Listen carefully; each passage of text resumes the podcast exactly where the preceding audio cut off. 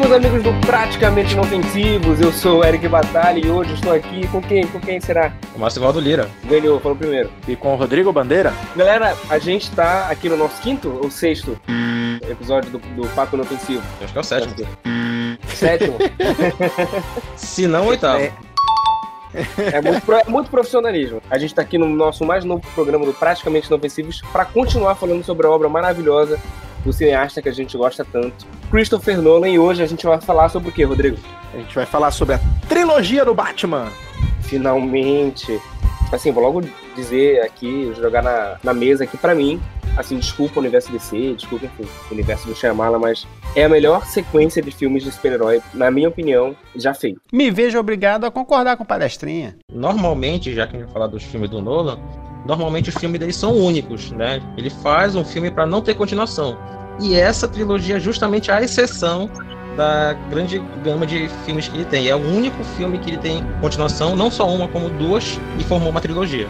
Será que isso tem a Uhum. ver com o fato de não ter sido um filme inteiramente do Nolan, mas um filme de estúdio? Ele inaugurou uma franquia nova, né? Foi e não foi um filme encomendado, né? Ele, ele queria fazer o projeto. Exato. Aham, aham. né? Ele queria fazer o projeto. Ele, ele tinha vontade de fazer o projeto, né? Ele até correu atrás para fazer o filme. Só que ele tinha que convencer da proposta que ele queria dar, né? Só dando uma pequena recapitulada, né? Que no episódio anterior, em que a gente estava falando sobre Uhum. alguns filmes do Nolan, nós demos um, um pulo justamente para poder, só nesse episódio, falar de todos os filmes do, dele do Batman, né? Só vale lembrar que após ele fazer o filme do Insônia, ele começou a ter a vontade de fazer um pouco algo diferente. Então ele teve o projeto de primeiro fazer um filme, uma biografia daquele milionário, né, o Howard Hughes, né, que é aquele que era um Uhum. aviador e tal. Só que por que, que ele não fez? Simplesmente o Martin Scorsese estava fazendo a mesma coisa. Estava fazendo um filme sobre o Howard Hughes, né, com o Leonardo DiCaprio que se transformou, que se tornou o filme O Aviador. Aí ele Uhum. viu, não, peraí, bom, muito Scorsese tá, o Scorsese tá fazendo, é melhor engavetar aqui, deixa eu fazer uma outra coisa. E aí ele foi atrás de outros projetos. Ele até se envolveu com outro projeto, um drama policial e tal. Só que justamente ele viu que o projeto estava se tornando muito parecido do que ele já tinha feito, aí ele pulou fora. E aí nesse pular fora, ele foi atrás da Warner justamente para dar a proposta de uma nova versão, uma nova cara para um novo filme do Batman. Pois é, Todo quando, mundo- quando a, a- a produção do, do Batman, do primeiro filme, né? O primeiro Sim. filme Uhum. da- dessa trilogia do Batman, que, do Nolan, foi lançado em 2005. É, Uhum. a produção começou em 2003 e o último filme do Batman, me corrijam se eu estiver errado, foi lançado em 1995, 97, 97. que foi o Batman Robin. Foi um dos maiores Sim. prejuízos, né? Sim, sim. tanto financeiramente quanto quanto produção. Ou seja, é, já, já tinha um tempo aí desde a última produção, desde a última, desde, desde o último filme do Batman, live action, né, que as animações não pararam de sair. E assim, a gente, a gente sabe, né, que essas franquias elas estão sempre os estúdios eles estão sempre querendo tirar um pouquinho a mais, né? É, Eles não Uhum. conseguem deixar muito tempo quieto. A gente vê isso, vê isso com Batman, a gente tem até um novo Batman vindo aí. A gente viu isso, sei lá, com os X-Men, enfim. Então, já existiu, já existiu um interesse é, dos estúdios em, em fazer uma continuação do Batman. E o Nolan, ele, ele sabendo, né, desse interesse, ele levou a ideia dele pra tentar mostrar, né, para tentar produzir um Batman segundo o que ele achava que poderia ser feito de diferente, o que ele achava que poderia agregar ao personagem. O que o pessoal fala, né? Que tiveram duas vezes que eles tentaram reabrir a, a, a franquia, mas eles estavam com muito pé atrás por causa do Uhum. Batman e Robin, né? Aí, Sim. mediante a essas duas tentativas, né? Aquele negócio que alguém escreveu o roteiro, tentaram fazer a pré-produção, mas não foi pra frente. Aí o Nolan, ah, não, eles estão afim de fazer.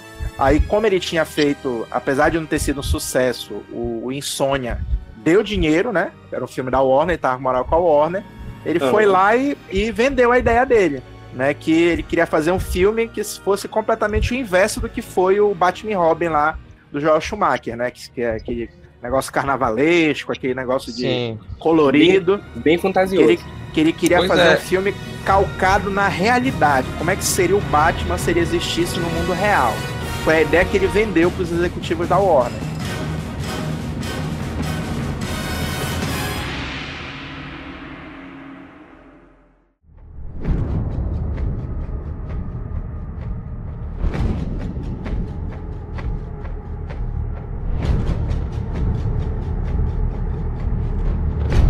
É, eu acho que de nós três aqui, a pessoa que tem mais familiaridade com o universo dos quadrinhos do Batman é tu, Rodrigo. O Batman Begins, assim, a, a, gente, a gente sabe que o Nolan, ele trouxe toda uma, uma ideia, né, dele, de novo, né, trazendo um pouco que a gente falou no, nos outros programas. Não são ideias muito complexas, são ideias simples que, que pegam na gente, mas que o Nolan consegue desenvolver de uma forma magistral. Ele trouxe essa ideia que parece simples, né, de trazer um Batman real, que realmente a gente pudesse ver, é, que pudesse ser verossímil perante todo aquele movimento do cinema que estava completamente diferente, né, ali no, nos anos 2000. Então, é, o que é que tu achas que ele trouxe dos quadrinhos para construir esse Batman junto com o Christian Bale? Cara, ele trouxe muita coisa, bicho. Muita coisa mesmo. O, o Nolan, acho que talvez devido à, à formação em, em, literatura dele, ele tem uma habilidade que ele consegue mesclar o que acontece nos quadrinhos com a visão dele. Então, tem muito do quadrinho no filme do Nolan, aquilo que ele acha que é interessante ter do quadrinho, e tem o que ele acha que funciona para o filme, entendeu? Ele consegue pegar a alma das coisas e colocar. Olha, por exemplo, o filme do Batman começa com aquela cena em que o Bruce Wayne cai, que ele tá brincando lá com a, com a amiguinha dele, aí ele cai naquele uhum. poço lá, né? Que ele é atacado pelos morcegos. Aquilo isso, lá, quando ele é criança ainda. Né? Isso, quando ele ainda é criança. Aquilo lá, pessoal, ac aconteceu num, num, quadrinho que foi feito pelo Dennis O'Neill, se eu não me engano. E o nome dessa história é O Homem que Cai. E... Que é de lá que tira aquilo que é falado do filme todo, né? Que tem gente que reclama. Por que caímos? Para aprendermos uhum. a nos levantar. Isso é de uma revista do Batman. Só que é uma história assim muito, assim, digamos assim, não é, não é uma história clássica, né? Então, uhum. para muita gente passou desapercebido, mas aquela tomada que ele tá correndo, que ele cai, os morcegos atacam dele, aquilo foi tirado do quadrinho. E se você pegar o quadrinho, tem muita coisa semelhante com a tomada que o Nolan fez. Eu te pergunto isso porque, assim, a gente tá falando de uma pessoa que trouxe uma visão diferente, né, pro, pra filme de quadrinho. E eu acho que a gente não, não, exagera quando a gente fala que ele revolucionou depois disso. Eu acredito que o filme de quadrinho mudou completamente, não é a mesma, mesma coisa do que era antes. E a gente sabe que a gente, a gente sabe que a gente vive no meio, assim, é, o meio da galera da cultura pop, e tem muita gente que se aborrece com qualquer tipo de mudança, né? Mas a gente não, não, não viu isso pelo menos esse, esse hate com tanta força, com os filmes do Batman. Na verdade, eu acredito que essa mudança ela, ela foi muito bem aceita pela, pela galera, pelos fãs né, do, do personagem. Será que é porque ele, ele, ele, como tu falaste, ele teve essa maestria em conseguir mesclar isso? Né? O Nolan, ele mostra toda a genialidade dele por ele conhecer a limitação dele. Em que sentido? Ele foi lá, apresentou a ideia dele, mas ele não tinha a mínima, ele não tinha a mínima noção de como é que ele ia fazer o roteiro do filme. Porque apesar dele gostar do Batman, ele nunca foi leitor do Batman. Certo. Aí ele pensou: não, eu tenho que chamar alguém que conheça. Aí ele foi para um dos caras que trabalha em Hollywood que mais entende de quadrinho, que é o, o David Goyer, né? Que fez os filmes do, do, do Blade, etc. Para mim, assim, ele é um dos caras que mais entende, que ele tá em Hollywood e ele saca muito de quadrinho. Aí ele ligou pro Goyer e falou: Olha, eu preciso fazer um filme do Batman, eu preciso de ti. Certo. Aí sabe que o Goyer falou para ele: Cara, eu tô muito atarefado, não vai dar para eu fazer. Mas tu pode. Aí ele orientou, né? Mas, mas tu pode fazer isso, isso, isso, assado, cozido e tal. Aí depois de uma semana, o Nolan ligou para ele: Não, cara, tu tens que fazer o filme comigo. Aí acho que foi meio poderoso chefão, né? Fez uma proposta que ele não pôde, que ele não pôde recusar e eles foram fazer o filme. E o, o Nolan, no, no DVD de extra do Batman Begins que eu tenho aqui, que eu, que eu dei, uma, dei uma olhada, ele fala que ele tem muito cuidado de ler as principais obras que foram indicadas pelo Goya, porque justamente ele não queria fazer com esse Batman o que o pessoal reclamava dos outros, que é a falta de fidelidade. Entendo. Então ele ia fazer uma coisa nova, mas ele ia pegar elementos do quadrinho que ia fazer o cara olhar, não, mas isso aqui aconteceu no quadrinho, não, isso aqui realmente aconteceu na vida do Batman. E eu acho que justamente por mais que ele modifique, o espírito do personagem tá lá, faz com que o pessoal é, acabe aceitando as mudanças. Acaba vendo assim, não, dentro desse universo que ele criou, isso é coerente, mas o, o Batman que eu gosto de ler no quadrinho tá lá. É essa sensação que eu sinto quando eu assisto os filmes do Batman, do Nolan. Que existe as mudanças, existe o realismo, mas o personagem que me cativou nos quadrinhos, ele tá ali na tela. Pelo menos é isso que eu sinto quando eu assisto os filmes. Diferente de outras adaptações que tu fica olhando assim, é, não, não é nada disso aí que me cativou. What the hell are you? I'm Batman. também tem, tem, que levar em consideração que o Batman também teve várias fases, né? Inclusive fases que são bem diferentes do eram dos quadrinhos, né? Então acho que o importante foi justamente essa orientação inicial do Goya para dizer, olha, preste atenção nessa revista aqui, nessa fase, nessa história, nessa graphic novel, para ele saber realmente onde é que ele deveria tirar referências. Eu ia falar isso antes, né? O pessoal reclama, reclama do Batman Robin do, do George Schumacher, mas o filme do George Schumacher, ele pega o espírito do maior sucesso do Batman antes do filme do Tim Burton, que é a série do Adam West.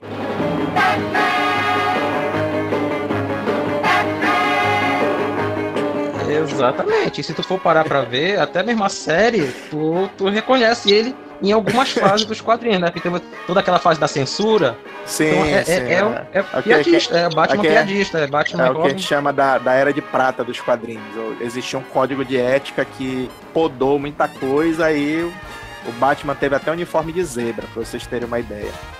Não, é. Exatamente. Então, tu, então tu falar que ah, ele é fiel aos quadrinhos, é fiel não, é meio complicado, porque, pô, que fase tu tá falando?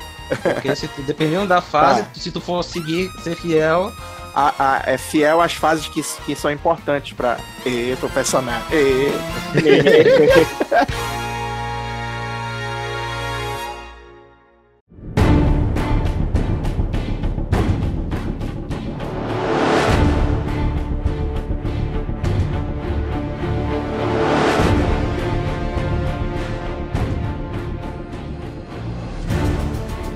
falei aqui, né? O início do filme lá, a questão de que ele cai, etc. Até mesmo a aparição do, do, do Hinduka, né? Que é o cara que, que, que, que treina ele, é, desse, é dessa história aqui. O homem que cai. Hum, sim. Aí, aí depois a questão dele, dele escolher o morcego para ser o símbolo, porque ele, que ele sente medo do morcego, já vem do Batman do Frank Miller, que é o Batman do ano 1 que é aquela cena que eles veem o um morcego dentro da mansão, aquilo foi do ano 1. Exato. Aquela cena que ele chama aquele enxame de, de morcegos para despertar os policiais, foi no Batman 1. O, o Falcone, aquela questão dos gangsters dominarem Gotham, já foi do Batman Longo Dia das Bruxas. Então, para quem gosta de quadrinho, ele pegou coisa do Batman 1, ele pegou do Longo Dia das Bruxas. O Batmóvel ser um tanque, tem no Batman Messias, tem no Batman Cavaleiro das Trevas entendeu? Então, são, são obras muito marcantes que tu consegue identificar que o cara pegou aquela revista, ele leu e colocou aquilo lá. Então é muito legal isso daí. Exato. Pessoal, ele foi eu não... justamente dos pontos bons. Ele não, ele não foi, tipo, sei lá, numa história do Batmirim, pegar alguma referência. ele que realmente interessava.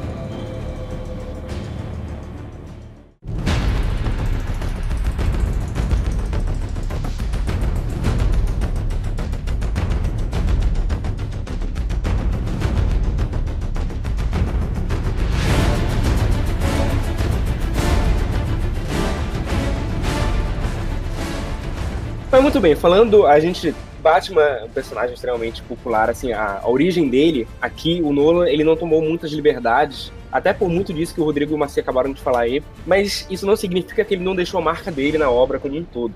O Nolan, ele tem uma, uma característica que está presente na maioria das obras dele, que é não se ater a linhas temporais únicas, ou seja, ele não se ater a, a um fio condutor cronológico usual, como a gente conhece, de início, meio e fim. Ele gosta de mesclar nas histórias dele tempos diferentes, linhas cronológicas diferentes para contar a história. E aqui no Batman não é diferente, apesar de, na minha opinião, ser o que, o que passa mais assim de forma mais natural na nossa percepção. Não é tão, tão escrachado quanto nos outros filmes. What the hell are you? I'm Batman.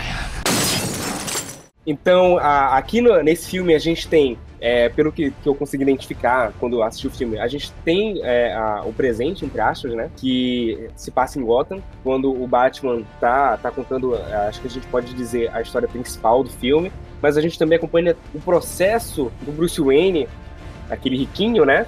O riquinho não, aquele ricaço. É, é, herdeiro de uma fortuna imensa, a família dele dona de mais da metade de Gotham City, se transformando em, não um super-herói, mas se transformando um herói a partir daquele trauma dele de infância. Então, a gente vê o, personagem, o Batman, e a gente vê a construção do, do, do, personagem, o Batman, praticamente ao mesmo tempo. Então a gente vai entendendo é, esse Batman que ele traz, esse Batman novo, entre aspas, né, construção mais nova do Batman, tanto pelas ações dele no presente quanto pela pela construção dele no passado, o treinamento, enfim, as motivações e, e essa construção ela segue até o final do filme. Eu acredito que o Batman da trilogia Nolan, ele só realmente, enquanto personagem, ele acaba de ser mostrado pra gente só no final do primeiro filme, só no final do Batman Begins. Até porque o nome do filme é Batman Begins, né? Então a proposta é meio que essa. What the hell are you? I'm Batman. É, porque tu tem que saber mesmo. A proposta do, do filme é contar essa origem. Tanto que o Batman, como tu falou, vai aparecer, sei lá, só depois de uma hora de exibição. Aí tu tem que entender qual é a proposta do filme, que ele vai mostrar esse, tra esse trajeto dele e tu vai acompanhar isso. Não é tipo, ah, quero que apareça o Batman para logo lutar com ele. Não. Vai acompanhar o passo a passo e entender as motivações que levaram ele a isso, os ensinamentos dele, até mesmo os obstáculos que ele vai enfrentar do, durante esse processo. What the hell are you? I'm Batman. E, e a outra coisa que o, o Nolan fez com relação, ele e o Goya, né, com relação ao roteiro, eles caminharam por uma linha que nem um quadrinho tem. O Batman, o quadrinho já aparece sendo Batman. E o que, o que fez ele se tornar Batman vai acontecendo ao longo dos anos, com uma historinha aqui, uma historinha ali. Não tem uma história que mostre o treinamento dele. É pincelado, é, é, é pincelado aqui e ali, né? É, não, o que, o, que, o que fica falando nas histórias é que ele treinou com os maiores mestres das artes marciais, ele treinou com os maiores mestres da investigação, mas não mostra isso daí. E nesse filme ele se propõe a mostrar isso daí que nunca apareceu em nenhuma história em quadrinho. Uhum. Que é a questão de, devido a ele não poder ter a vingança contra a morte dos pais, ele se vira contra o mundo e acaba sendo entrando para a Liga das Sombras, né? Uhum. Que lá ele recebe o treinamento físico, a questão da teatralidade, de usar a teatralidade, né, para conseguir alcançar os objetivos. Com isso ele volta com esse conhecimento e se torna o Batman em Gotham. Essa agora essa parte do treinamento, isso daí é uma coisa que não tem em, em revistinha nenhum e ele colocou lá no filme. E foi uma coisa bastante arriscada. Poderia ser uma coisa arriscada, mas eu acho que para a proposta do, do, do, Nolan era essencial, porque ele queria que a gente visse o personagem não como um personagem fantástico, né? Mas é justamente, a, a proposta dele era quebrar o que já tinha sido feito antes. No filme do Tim Burton, o Batman aparece já sendo Batman. Uhum. Isso, isso faz parte do mito, né? Ele quebrou essa parte do mito do Batman, né? Porque tu não vê, tu, tu não, não tem, tu não vê nenhuma história em quadrinho como ele se tornou o homem mais preparado do, do mundo, né? Isso. Que é o que é a característica do Batman, né? Ele já é o homem mais preparado do mundo. E, e aí ele acaba mostrando isso daí. Então a gente pode dizer que, na verdade, um dos grandes trunfos desse, desse, desse Batman do Nolan foi que não só ele não trouxe só o Batman pra gente, mas ele também trouxe o Bruce Wayne quanto personagem, quanto personagem desenvolvido. Sim, sim, bastante, bastante. Porque aqui a gente vê o homem, né? O Bruce Wayne é um homem, com toda a fragilidade, com todas as falhas, enfim. What the hell are you? I'm Batman. Bom, pessoal, a gente já falou um pouquinho sobre a ideia que moveu o Nolan, a gente já falou um pouquinho sobre é, esses detalhes da produção, sobre o quadrinho, enfim, mas o filme em si, o que, que move ele? História é essa que o Nolan ele veio contar pra gente? Eu acho que, é, para além de, da, dos detalhes técnicos, né, da, das ideias, das premissas, eu acho que um, uma das maiores é, é, é, sacadas do filme assim, foi essa construção da, dessa história que é contada de fato em três filmes. Gotham, ela é uma cidade que está denominada pelo crime, e essa onda de crime cri acaba criando o Batman, né? Uhum. né? Ela, ela cria o Batman. A, o primeiro trauma é quando a, os pais dele são mortos na frente dele. E o segundo trauma é que quando ele quer se, quer se vingar, né? Que ele quer matar o cara que assassinou os pais, a máfia vai lá e mata ele. E a partir daquele momento que ele resolve se tornar o Batman de verdade, né? Uhum. Então, o primeiro trauma do assassinato e o segundo que ele não consegue se vingar. Então ele resolve que ele tem que encontrar uma forma de acabar com o crime em si. Sim. Que ele tem até aquela uma conversa muito interessante com o mafioso, né?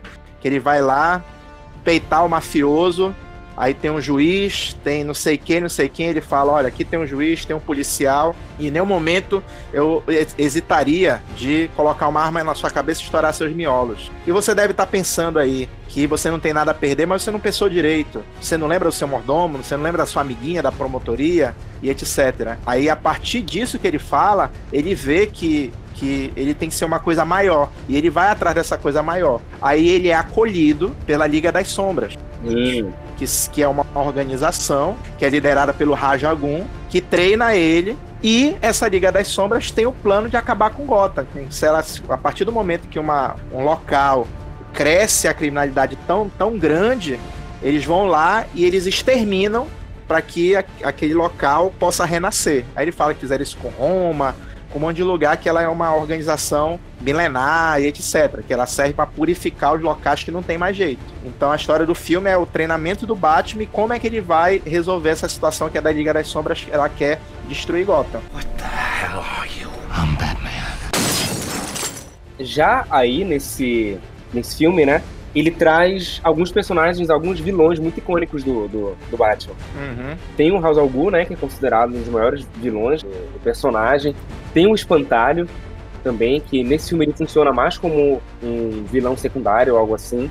É uma, uma peça no tabuleiro ali, mas que também tem uma, uma construção muito boa. E todos esses personagens, tanto esses vilões que eu citei, quanto o Alfred, né, quanto a, a essa... A, ah, esqueci o nome da personagem, essa amiga dele da promotoria, que é uma amiga de infância ali. Rachel. Isso, da família dele. Eu acho que eles não seriam tão icônicos, é, eles não seriam personagens tão bem construídos se não fosse para as pessoas que interpretam eles. Que o elenco desse filme, a gente sabe, é uma, uma coisa à parte, assim.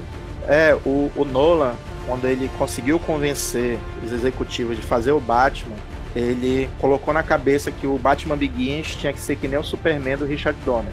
Ele tinha que ser um filme de super-herói mas ele tinha que ter grandes atores para que o filme não soasse só como um filme de super-herói. Aí ele chamou o Michael Caine para ser o, o Alfred, uhum. que é assim a bússola moral, né, do, do Bruce, uhum. né, quando ele tá imerso demais no, no manto do Batman, ele que diz, olha, mas tu também ainda é o Bruce Wayne, tu tem um legado da tua família, e é o cara que, quando ele pensa que ele vai fracassar com o Bruce Wayne, ele vai lá e diz assim: Não, tu vais conseguir, né? Tanto que o pai dele fala a primeira vez, né? Porque a gente cai, para poder se levantar. E a segunda vez quem fala é o Alfred. Quando a mansão é destruída pelo Rajagun, né?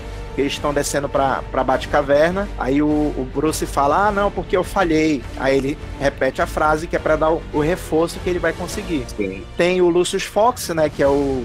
Morgan Freeman. Que é o Morgan Freeman. Que existe aquela questão, né? De que é outra coisa também que não aparece nos quadrinhos. Que é como é que o Batman conseguiu todos os brinquedinhos dele, né? A explicação no quadrinho era porque ele é muito rico. Sim, que ele é muito rico. Mas mesmo tu sendo muito rico, como é que tu vai conseguir que, que, é, que, é, uma, que é um cuidado que tem no filme que eu acho muito bacana, né? Que aparece lá a questão do o capuz dele. Encomendou não sei quantas mil peças da Coreia, não sei quantas mil peças de outro lugar, aí encaixa uma na outra para poder fazer o, o, capuz, porque se encomendasse o capuz, quando ele aparecesse com o capuz, olha, foi o, o Bruce Wayne que comprou um capuz parecido com esse. Sim, sim. Entendeu? Para tentar despistar e etc. E o, o Lucius Fox, né, ele é o, o, peso de papel da, das empresas Wayne, né? Ela tinha uma divisão de tecnologia. Tecnologia militar, né? É, tecnologia militar. E como ele brigou com, com o cara que dirigia a empresa, ele ficou na geladeira e o Bruce foi lá ver quais eram os brinquedos, né? Praticamente todo o equipamento que tinha lá era equipamento dessa divisão militar da, das indústrias Wayne. What the hell are you? I'm Batman. Assim, falando sobre o Batmóvel desse filme, que eu acho que a gente tem que falar rapidamente, né? não é o mais bonito, mas é o, mais, olha... É, é... é, o mais funcional, né? É o Isso, mais funcional. Eu, eu, usar outra, outra palavra com F, uhum. que como funcional. né? É, é porque é mais ou menos assim, tu vais enfrentar o crime, né? Aí tem gente que coloca assim, ah não, porque vai ser uma Lamborghini, vai ser não sei o quê. Não, ele pegou um tanque, pô. pegou praticamente um tanque, né? Então é, é, digamos assim, é coerente com a visão com, com, a visão do filme. Então o cara pega um tanque lá que era feito para justificar o que ele vai fazer, né? Um tanque que era para construir pontes em locais que era difícil. Tem toda uma explicação, né? Uhum. A questão da, da capa, dele pl conseguir planar, que era um material que com impulso elétrico se transformava em rígido, sem o impulso elétrico ficava mais maleável, etc. Então tudo, tudo tem uma. que é uma, uma das coisas que tem gente que implica com Nolan, né? Tá tudo muito bem explicadinho no filme, né? Ele Sim. tenta explicar tudinho lá, todo, tenta deixar nenhuma ponta solta. What the hell are you? I'm Batman. E, então, pessoal, ah, só um parênteses, Marci, eu acho que tu jogaste mais os jogos do Batman. Todo o equipamento do jogo, do, do, do jogos do, da série Asylum, foram baseados no, nesse equipamento do filme, né? É, a, a, ideia, né, deles usar, de não ser simplesmente só uma roupa, uma fantasia, e de sim ser coisas funcionais, começou nesse filme foi levado também para os jogos, né? No filme, até mesmo o fato das orelhas dele, tem lá um transmissor dentro que ele coloca, como o Rodrigo falou da, da questão da capa e até mesmo dos equipamentos que não são letais, e sim para eles tentar realizar algum feito, né? Tanto com relação à corda, com relação ao, ao dando algum impulso que vai possibilitar é, ativar ou desativar algum equipamento. Uhum. Então é, é, é uma, é uma coisa à parte. O equipamento do Batman é um, querendo ou não, né, lembrar, mas nos filmes anteriores o equipamento era muito cômico, né, que ele pegava as coisas mais absurdas, desde o repelente de tubarão da série, quanto o bate cartão de crédito, que não tinha nada a ver. Aí não, aí não, todos os equipamentos são funcionais e ele vai mostrar para que serve lá e como ele conseguiu. What the hell are you? É, mas voltando a falar dos personagens, tem o, o, o comissário, né? É, é, o, é, o meu comissário preferido de todos os filmes do, do, Batman. Que na verdade nesse filme o Gordon é o Gordon dos quadrinhos. Nos outros filmes ele só é alguém. Sim, sim. Ele só é alguém lá que tá lá para dizer que existe o comissário Gordon. Aqui ele tá diretamente ligado na trama toda do filme, né? Ele é um uhum. personagem ele... que tem peso. Bicho, ele dirige é. o Batmóvel, cara. Ele dirige o Batmóvel. Ah, é muito boa essa cena. É, e só lembrando que ao longo do Batman Begins ele ainda não é o comissário. Sim, ah, é verdade, sim, é verdade. É. Ele, é, ele, é, ele é um detetive, né? Que o Batman vai atrás dele porque ele consegue ver que ele era o único que não era corrupto dentre os policiais de Gotham. Então, tipo, é mais pela confiança mesmo que ele vai atrás dele. Não pelo cargo dele. Que é outra referência ao Batman 1 do Frank Miller. É difícil de casa. É, a história do Batman 1 do Frank Miller mostra tanto a evolução do Batman quanto a evolução do Gordon. E aí ele também, também nesse filme ele mostra essas duas coisas. What the hell are you? I'm Batman. Quando o, o Bruce Wayne entra na Liga das Sombras, né, é apresentado pra gente como o Rajagun, o Kei Watanabe, né? O cara que fez uhum. lá o uhum. último samurai e tal. Sim. E no, no início do. No, lá no início do filme ele morre. E tem o Liam Neeson, que é o Dunkar, é Dunkar.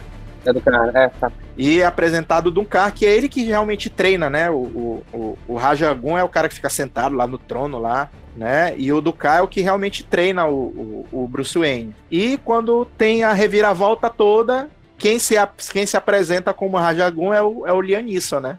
Porque o, o Bruce Wayne se rebela, né? Isso, né? E aí tem um, um, detalhe muito importante que não fica explícito, assim, não fica dito com todas a, as letras mas a minha interpretação é a seguinte, que o Rajagun não é uma pessoa. O Rajagun ele é um título da Liga das Sombras. Foi, foi o que eu entendi também, quando eu assisti na época. Né? Entendeu? Então, o Kei Watanabe era o Rajagun naquela época. Quando ele morreu, o primeiro em comando assume o posto de Rajagun. Mas a caracterização do, do Liam Neeson é do, do Rajagun. O bigode com cavanhaque, um pouquinho de cabelo grisalho no, aqui perto da orelha. Ele tá, ele já ele é o personagem. Mas quando saiu o cast, todo, todo mundo pensava que ia ser o que é o Watanabe, que ia ser o Rajagun, né? Porque aí é mais uma característica do que o Nolan tá fazendo, né? De transformar uma coisa até mística nos quadrinhos a uma coisa real. Sim. Porque nos quadrinhos ele realmente é, é imortal graças ao aos poços de Lázaro, que ele banhava de tempos em tempos, que dava para ele, ele rejuvenescia. E aí ganhava mais alguns anos uhum. de vida. E aí ele trouxe, trouxe, como ele falou, ele se torna imortal, entre aspas, justamente porque não é uma pessoa, e sim um título, né? Um, uma ideia. Uma ideia. Que vai passando sim. de pessoa para pessoa, e isso faz com que o Raja algum sempre exista, e o tornando imortal. What the hell are you? I'm Batman. E outro vilão que o filme apresenta é o, o Espantalho também. Que no, no filme ele é apresentado como um, um psiquiatra, né? Médico psiquiatra, que desenvolve ali uma, uma substância que causa medo nas pessoas é o, é o Dr. Crane, né? Ele trabalha pra, pra máfia, mas na verdade ele tá trabalhando pro, pro Rajagun, né? Isso. Ele serve a máfia, mas na verdade ele tá trabalhando pro, pro Rajagun. É, em troca de conseguir material para os seus experimentos, né? Isso. E, e uma coisa interessante é que o ator que faz o, o espantalho, ele fez o teste para ser o Batman. Foi mesmo? Foi, ele fez teste para fazer para ser o Batman e o, sabiamente o Christopher Nolan não ficou com ele, mas ele disse que o olhar dele transmitia, transmitia medo. Né? Então ele ofereceu o papel de espantalho para ele e o Nolan não queria colocar o capuz de espantalho nele. Foi o Goya que convenceu o Nolan a fazer isso. Mas pode reparar que o capuz que eles fizeram, o olhar do, do, do Crane continua aparecendo. É verdade. Que dizia que o olhar daquele ator é que era, o- era o Chan do personagem. E, e- e realmente é verdade.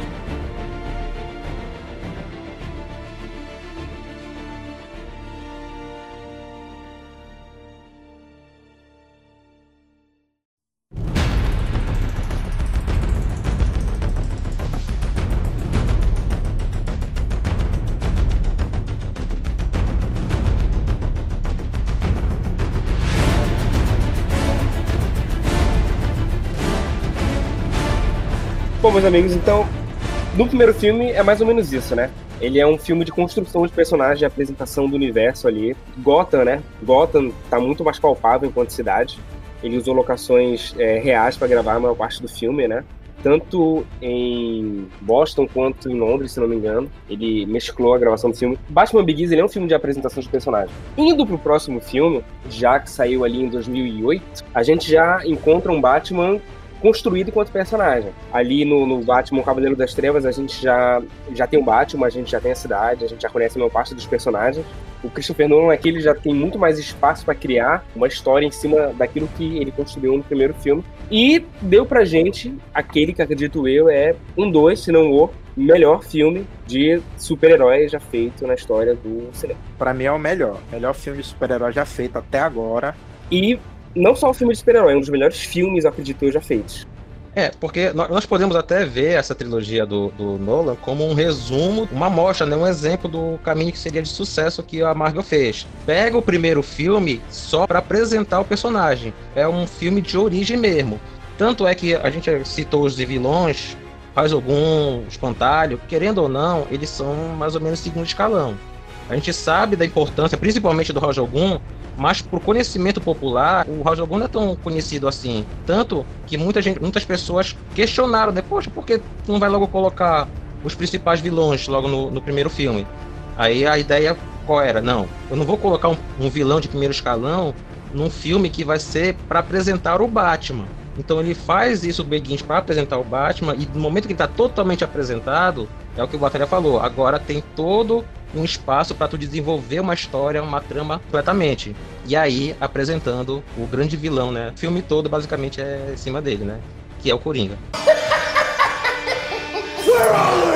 Why so serious? Sim, o, o, o Cavaleiro das Trevas, na verdade, ele é um filme que ele veio pra apresentar o Coringa pra esse público, né? Ele veio reapresentar o Coringa, né? Porque Lembrando que ele, ele apresenta, mas não apresenta, né? Ele tá mostrando o novo Coringa, mas ele não tá se preocupando em, em dizer origem nem nada, não.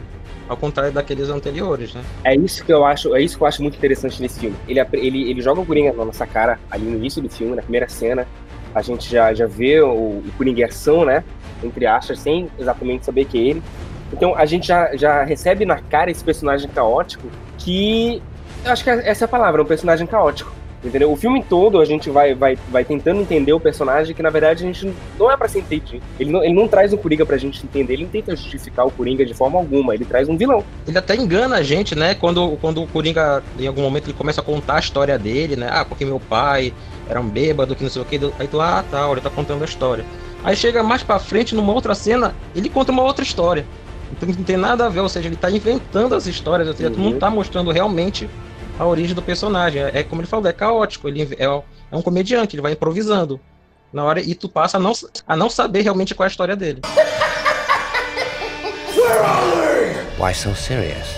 Enquanto no primeiro filme a gente tem toda a trama do Hazal que é um, um vilão que tinha um propósito que para ele era um propósito nobre, ele tinha toda uma motivação, a gente conseguia entender a motivação do personagem. Assim, eu não sei vocês, mas no Cavaleiro das Trevas, para mim a motivação do Coringa era o caos. Mas é isso mesmo, ele é o, ele é o agente do caos. É isso que ele, que ele representa, né? É tão bem feito porque seria muito fácil a gente pegar um personagem que não faz sentido, entre aspas, né? E não conseguir ter nenhum tipo de ligação com ele, ou então não conseguir compreender ele enquanto personagem dentro de uma trama. Mas o Coringa aqui, enquanto personagem caótico, enquanto personagem que, entre aspas, não faz sentido, ao mesmo tempo ele faz todo sentido pra trama. Então, o Coringa, ele, ele, ele é apresentado pra gente nesse filme como esse personagem caótico que vira Gotham literalmente, literalmente não, né? Que daí é, é no origem. Exatamente. Que é, ele, ele vira Gotham de cabeça pra baixo, a cidade vira de fato um caos. Ele é um- uma pedra no sapato da polícia, ele é uma pedra no sapato do Batman, ele é uma pedra no sapato da máfia, ele é uma pedra no sapato de todo mundo. Assim, a gente não sabe de onde ele veio, a gente não sabe pra onde ele vai, mas é, no meio disso tudo a gente tem uma das maiores histórias, eu acredito, já contadas em filme de super-herói. Why so serious? É, porque na verdade o, o Batman Cavaleiro das Trevas, ele é um filme policial, né? Assim, a minha visão, ele é um, ele é um filme policial que tem um Batman e tem um Coringa, né? Mas o, Olha, eu nunca, eu nunca tinha visto dessa forma esse filme contra um thriller mesmo. é, ele é um thriller policial muito inspirado em filme de policial da década de 70, Operação França, Olha só. esses outros filmes assim que fizeram muito sucesso. Então, ele pegou, o Nolan pegou essa narrativa desses filmes, fizeram muito sucesso na década de 70 e jogou isso no universo do Batman. Tu tens o vilão, tu tens, ah, tu tens o, o- o justiceiro, tu tens o policial, né? Porque a gente tem o outro personagem muito icônico desse filme, que é o Harvey Dent, que, que é apresentado também, né? É porque nesse filme, o que é que tu tens, né? Tu tens o, o, o Batman, ele queria representar salvação para os cidadãos de Gotham, né? Uhum. Mas o filme começa mostrando que ele tá influenciando da maneira errada. Na verdade, ele queria inspirar a justiça e tá inspirando justiceiros, né? Que é o pessoal que se veste de Batman pra pegar e ba- bater em bandido, etc. Uhum. Aí aparece um provável símbolo de austeridade que seria o Harvey Dent, né? Que ele é um promotor, é o cara que tá aqui junto com o Batman e o, e o, e o Gordon, querem botar fim no crime, querem acabar com a máfia e etc, né? Aí aparece o caos que é o Coringa, né? Porque o Coringa não tem lado, né? Porque ele começa negociando com a máfia, né, dizendo que ele pode matar o Batman. Aí depois ele se torna um problema pra máfia. Aí ele se torna um problema pro, pro Batman, ele se torna um problema pra Gotham, né? Sim. E é legal, assim, até ter o primeiro embate entre eles dois, ele praticamente, assim, é só um cara doido, assim. Sim. Mas da feita que ele tem o primeiro embate com, embate com Batman, não, eu não quero lhe matar. Eu quero continuar o resto da vida brincando contigo, né? Que é essa que é a proposta dele. Eu não quero te matar. Eu quero o resto da minha vida ficar no embate contigo, porque nós dois somos as forças opostas, né? Então o objetivo, o objetivo de vida do, do Coringa é ser um desafio pro Batman, né? Ver até onde ele consegue ir. Que tem aquela cena da moto e ele tá no caminhão, né? Aham. O Batman tá vindo, o Coringa tá vindo, e no momento que o Batman desvia, ele consegue ver qual é a fraqueza do Batman. Ele não tá disposto a, a sujar as mãos pra acabar com o mal. E é aí que ele cresce. Pode reparar que a partir dessa cena, aí que o Coringa vira o cavalo do cão. É verdade. Porque ele sabe que o Batman não tá disposto a, a fazer o que deve fazer para que aquilo acabe. Aí ele cresce, mano. Aí ele cresce aí o caos estoura de vez. É, é muito interessante isso que o, que o Nolan construiu.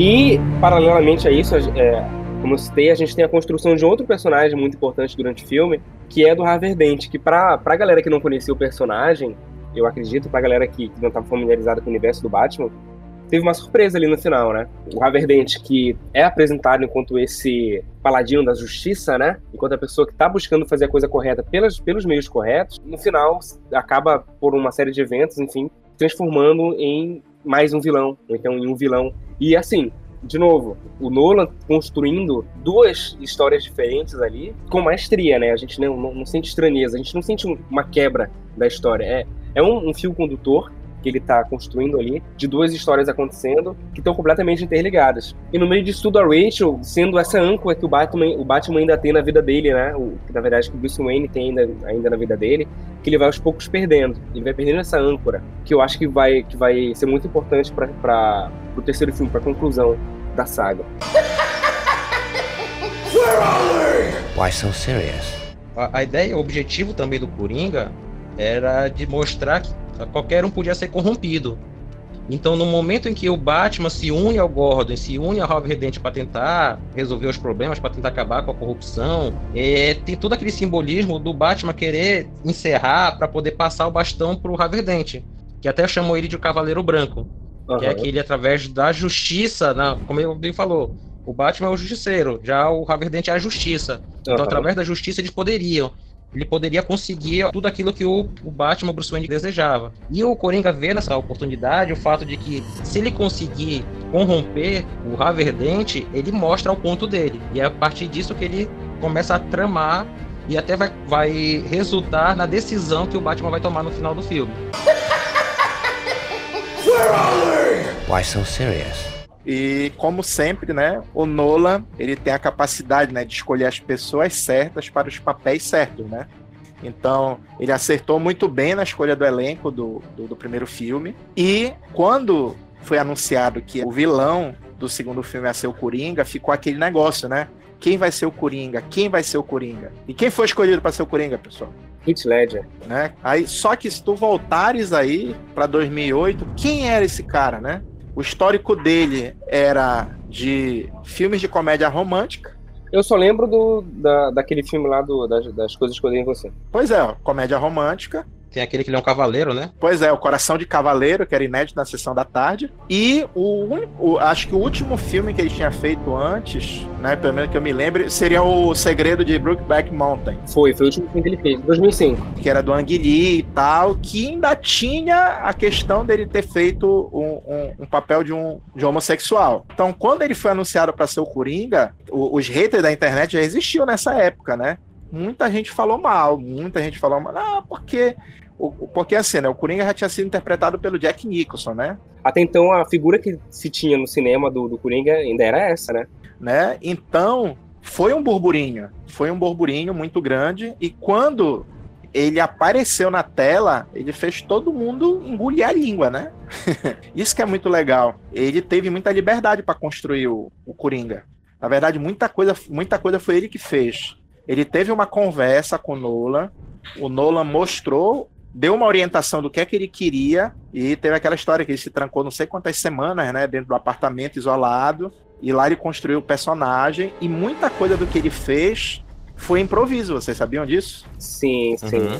Né? A cena lá que ele, que ele invade a festa e ele pega a cara da Rachel e, e diz: olhe para mim, olhe para mim, é porque a atriz não tava olhando para ele. Aquilo não tava no roteiro. Uhum. Que ele pega, força ela a olhar quando ele entra a primeira vez naquela cena lá, parece que o Alfred tem uma fala, o Michael Caine se espantou com a presença dele, ele esqueceu a fala, eles tiveram que fazer de novo. O Michael Caine esqueceu a fala dele. Não foi ninguém não, foi o Michael Caine. o Michael Caine esqueceu. Rodrigo, sabe o que eu acho interessante nisso? É uma, uma, uma parada que eu queria citar também. Tem tudo a ver com o personagem. Essa, essa natureza caótica do Coringa, eu acho que, eu acho que esse, esse foi o, o pulo do gato do, do Heath Ledger na construção do personagem. É, de não fazer um personagem mecânico, sabe? De não fazer um personagem só do que estava no roteiro, de não seguir só aquilo que ele ensaiou, mas de trazer essa espontaneidade do caos pro set. Why so serious? Olha, outra cena que foi improviso, que quase o, o Nolan não consegue pegar, quando o, o Gordon é, ele é condecorado a ser comissário, o Coringa tá preso, né? Uhum. Sim. Aquela, aquele bater de palma lá, que ficou icônico também, que ele bate palma lá com uma cara bem cínica, uhum. aquilo não tava no roteiro. Ele fez, aí o Nolan percebeu e focou nele. Aquilo Sim. não tava no roteiro, então ele, ele tava realmente vivendo o personagem. E outra coisa é que, como era uma coisa real, ele, eh, ninguém maquiava ele, era ele que se maquiava. Ah, eu não sabia disso. Era é ele que se maquiava, ele não, ele, ele chegou pro Nolan e falou: se o filme é galgado na realidade e se ele se fantasia como um palhaço, os palhaços se maquiam, então eu vou me maquiar. Tanto que ele chegava no set com cheio de maquiagem debaixo da unha e todo mundo reparava isso. Aí ele dizia que ele não lavava a mão porque como ele era um palhaço meio doido, ele não ia se preocupar em estar tá lavando a mão, então ele ia filmar com a mão suja de, de maquiagem, etc. Muito louco isso aí. Muito louco. E, enfim, né? Deixar aqui a nossa homenagem, porque ele, infelizmente, partiu muito precocemente. Ele, ainda tinha muita coisa para presentear a gente. Acho que ele foi, foi o primeiro filme que o vilão tinha um pôster próprio. Foi? Eu não lembro de outro filme. Também é filme de super-herói. O, o Coringa tinha um pôster próprio no filme. Why so serious? A ideia, a ideia do Coringa, o filme todo é mostrar que por mais que, a- por mais que a pessoa seja boa, Uhum. tu vai chegar num beco sem saída que tu vai acabar ter que escolher sendo mal. Aí qual é o plano disso pra ele provar? Ele coloca duas bombas em dois navios. Num navio só tem bandido e no outro, no, no outro navio tem as pessoas, as pessoas de bem, né? Uhum. Tem os civis. E só um barco pode ficar inteiro. Então alguém vai ter que explodir o outro. Aí tem a questão, né? Quem é que vai explodir quem? Será que é o, que é o pessoal mal que vai explodir o pessoal que é bom? Ou é o pessoal bom que vai explodir o pessoal mal e virar mal? Aí fica esse negócio, né? Que vai ou não vai explodir, vai ou não vai explodir. Aí um dos piores bandidos lá, né? Pega o, o, o, detonador, diz que vai explodir e joga fora. Joga no, no mar, né? No rio. Isso, joga no mar, aí acaba que nem, nenhum navio explode. Aí o Batman mostra pra ele que ainda existe esperança, né? Sim. né? E ele fica puto lá e tal, que ele tá de pendurado lá, né? Porque ele jurava que alguém ia explodir alguém, que ele ia comprovar a ideia dele que só faltava o empurrãozinho. Aí quando isso falha, aí que tem a questão do Harvey Dent, que no final ele ganha, né? Sim. Porque como, como a Rachel acabou morrendo, devido a esse fato, ele acaba se tornando uma pessoa má, mas que é tudo encoberto. Por mais que ele cometesse o assassinato, ele, Gotham precisava de um, de um símbolo né, limpo. Aí quem assume as mortes das pessoas é o Batman, né? Aí daí, isso é o pano de fundo pro, pro terceiro filme.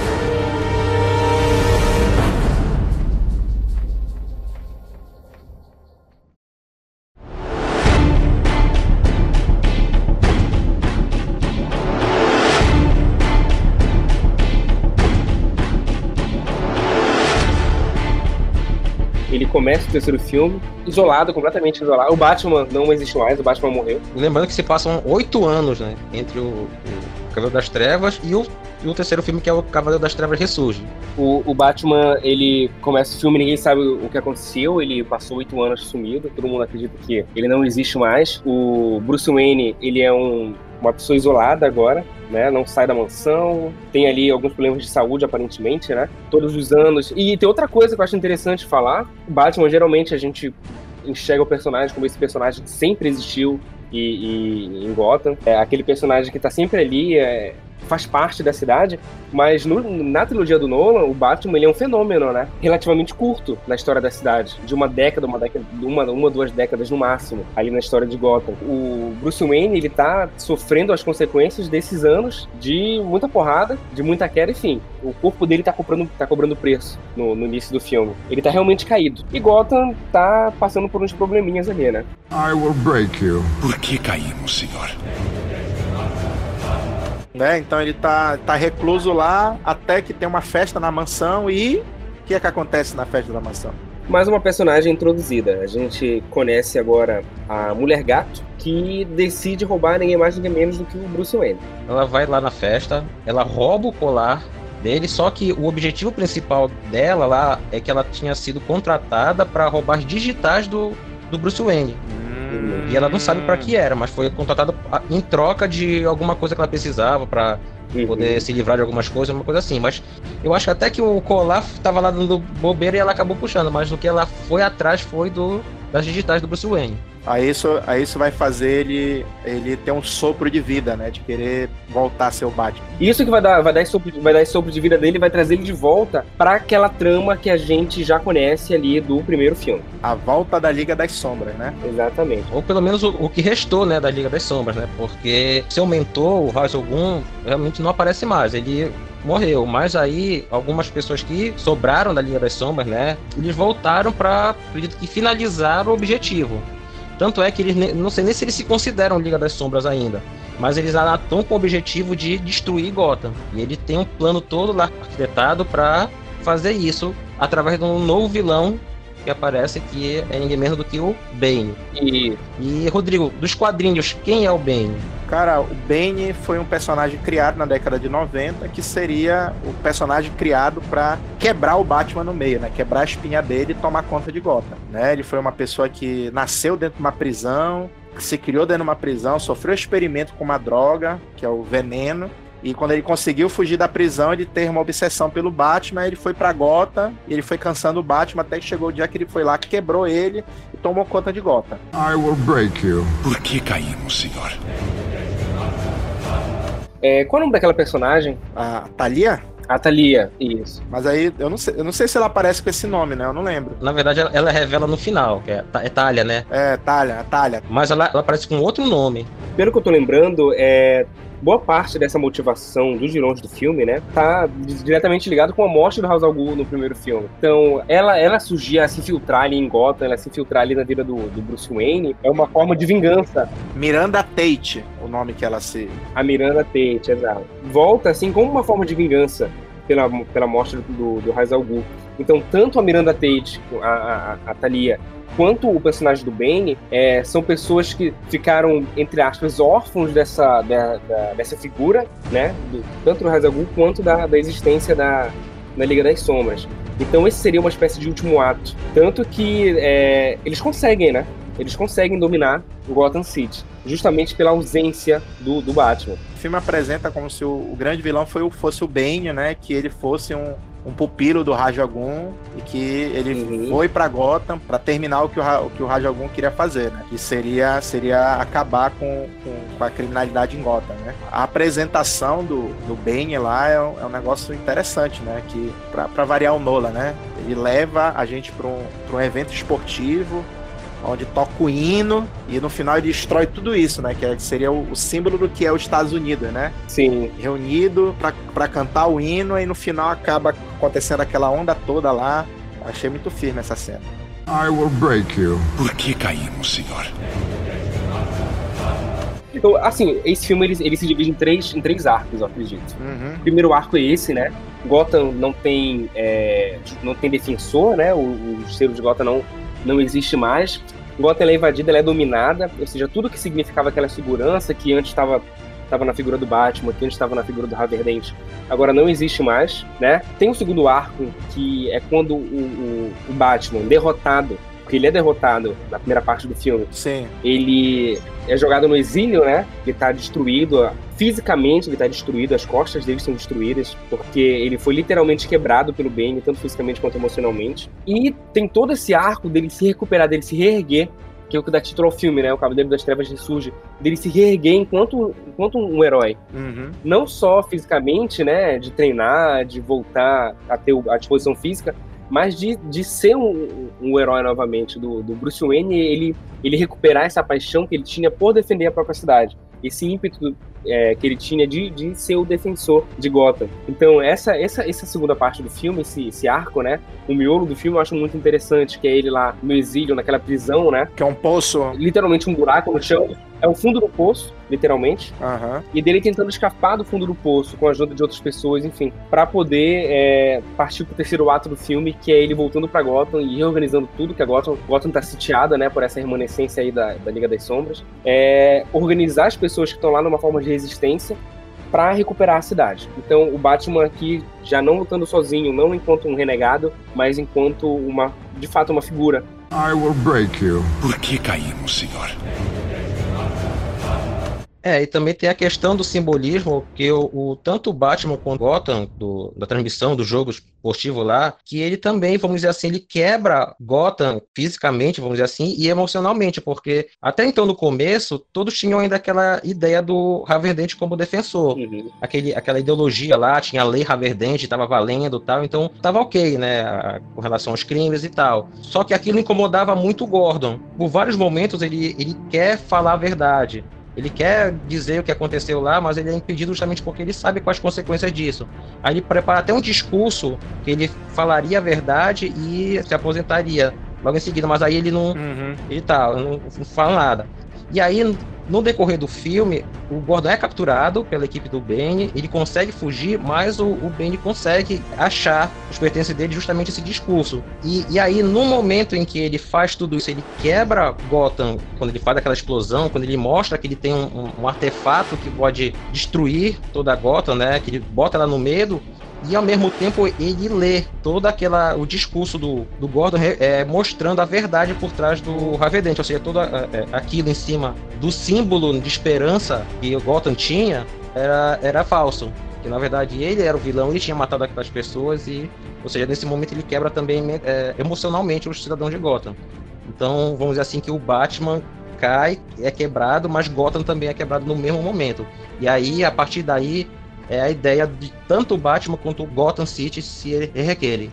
E, e, é baseado, né, na queda do morcego, que tem um Bane, e é baseado no... Terra de Ninguém, né? E o Terra de Ninguém, e o Terra de Ninguém, que é o Gotham é tomada pelos criminosos, tem um terremoto, ela fica isolada, e os criminosos tomam conta da cidade. I will break you. Por que caímos, senhor? E assim, é, galera, é, é, é um filme muito bom, só que acho que tem um desequilíbrio aí dos três. Eu, eu não sei se, se é porque acontece muita coisa, ou se é porque, enfim, falta um fôlego, mas ele, ele tem uma barriguinha ali. Ele é um bom filme, só que ele é muito, ele, ele é muito abaixo do segundo. É, teve isso, né? É difícil superar aquele segundo. Tanto é que eu vi que o Nolan ele não tinha interesse em fazer esse terceiro filme. Ele foi convencido depois que ele sentou novamente com o David Goyer e eles escreveram um roteiro no qual eles viram esse terceiro filme mais como um fechamento de tudo aquilo que eles estavam desenvolvendo nos dois primeiros filmes.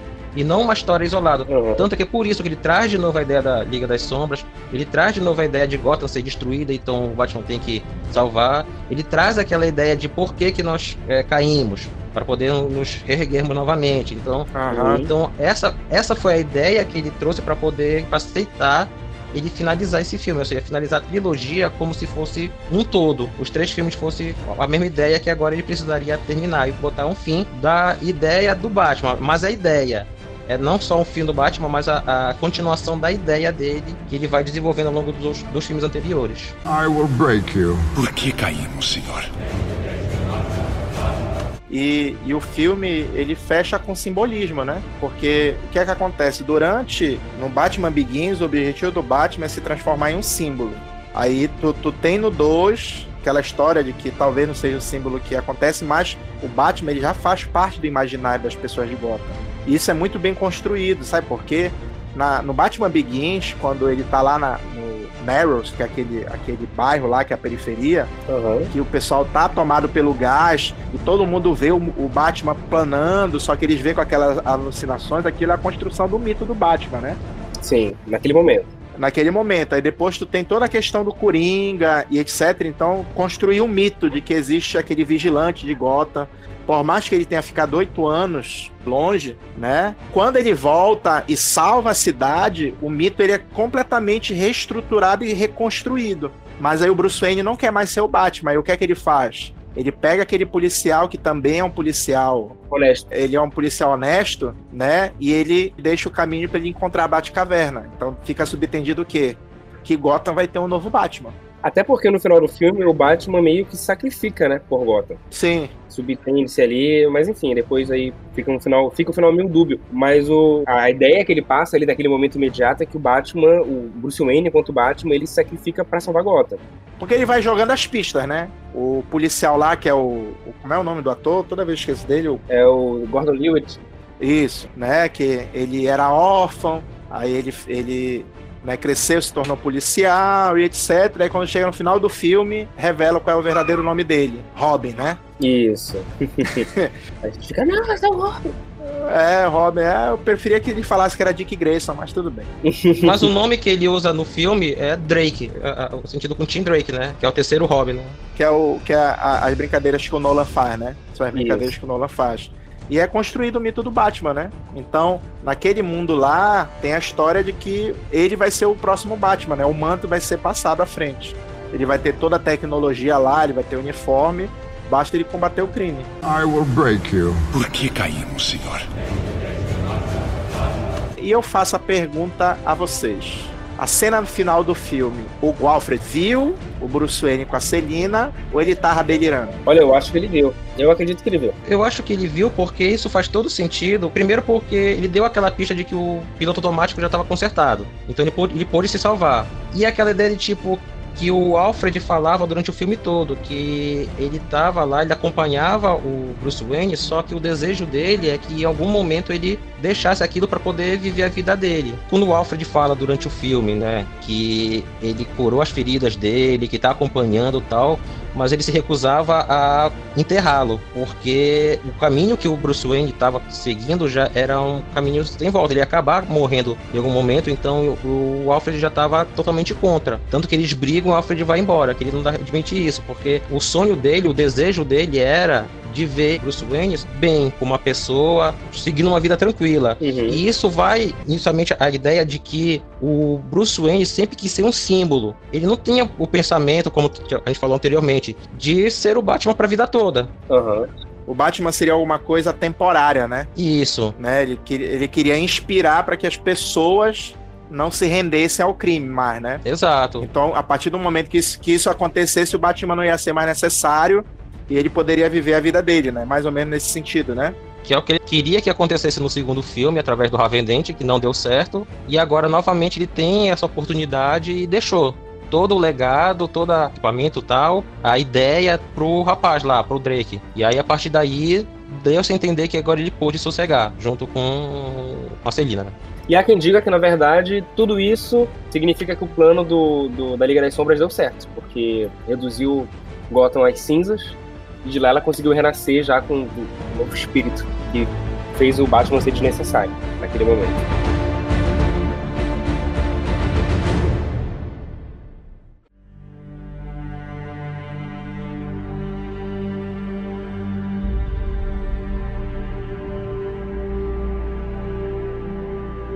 É, igual, a- o, o primeiro filme tem uma, tem uma curiosidade interessante, olha. Qual? A trilha sonora do, do Hans Zimmer, Hans Zimmer, não sei como é que pronuncia, É o Hans Zimmer, Hans Zimmer. todas as faixas é o nome de uma espécie diferente de morcego. A única que não é a trilha sonora do Raja Gun e o nome da música é Lazarus. Sério? Ai, que filho. Sério. Ah, é muito bom. Não, mas a, a trilha sonora que ele fez pro, pra, pra essa, essa trilogia do Batman é épica, cara. Eu acho que ela rivaliza com a do Tim Burton.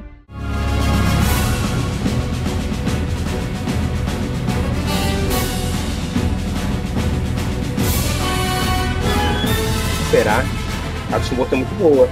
Muito boa. Pois é, mas eu, eu acho que falando que é melhor. Não, sim, eu acho que eu acho que eu acho que rivaliza assim. Eu acho que as duas assim tão tão em, em pé de guerra assim. Se eu tivesse se alguém pedisse para escolher qual, eu ia ficar na dúvida, sabe? Entendeu? É. Mas a, a- os três filmes a trilha sonora foi feita pelo Hans Zimmer e são três trilhas sonoras assim estupendas assim. E a música tema do Batman é, é, é, é muito firme. É marcante. Vai tocar aí pra galera escutar.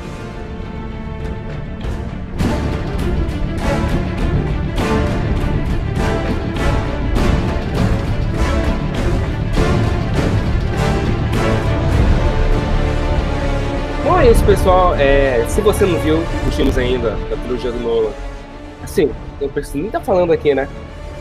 Que são, assim, assim para quem curte personagem, para quem curte filme de ação, né?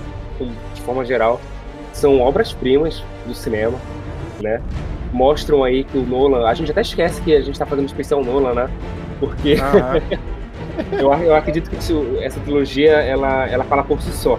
É, são três filmes que dá pra maratonar, assim, se tiver um dia aí com, com tempo livre, dá pra maratonar, mas se você vê também separado, dias separados também, eu acho que tu não perde da experiência.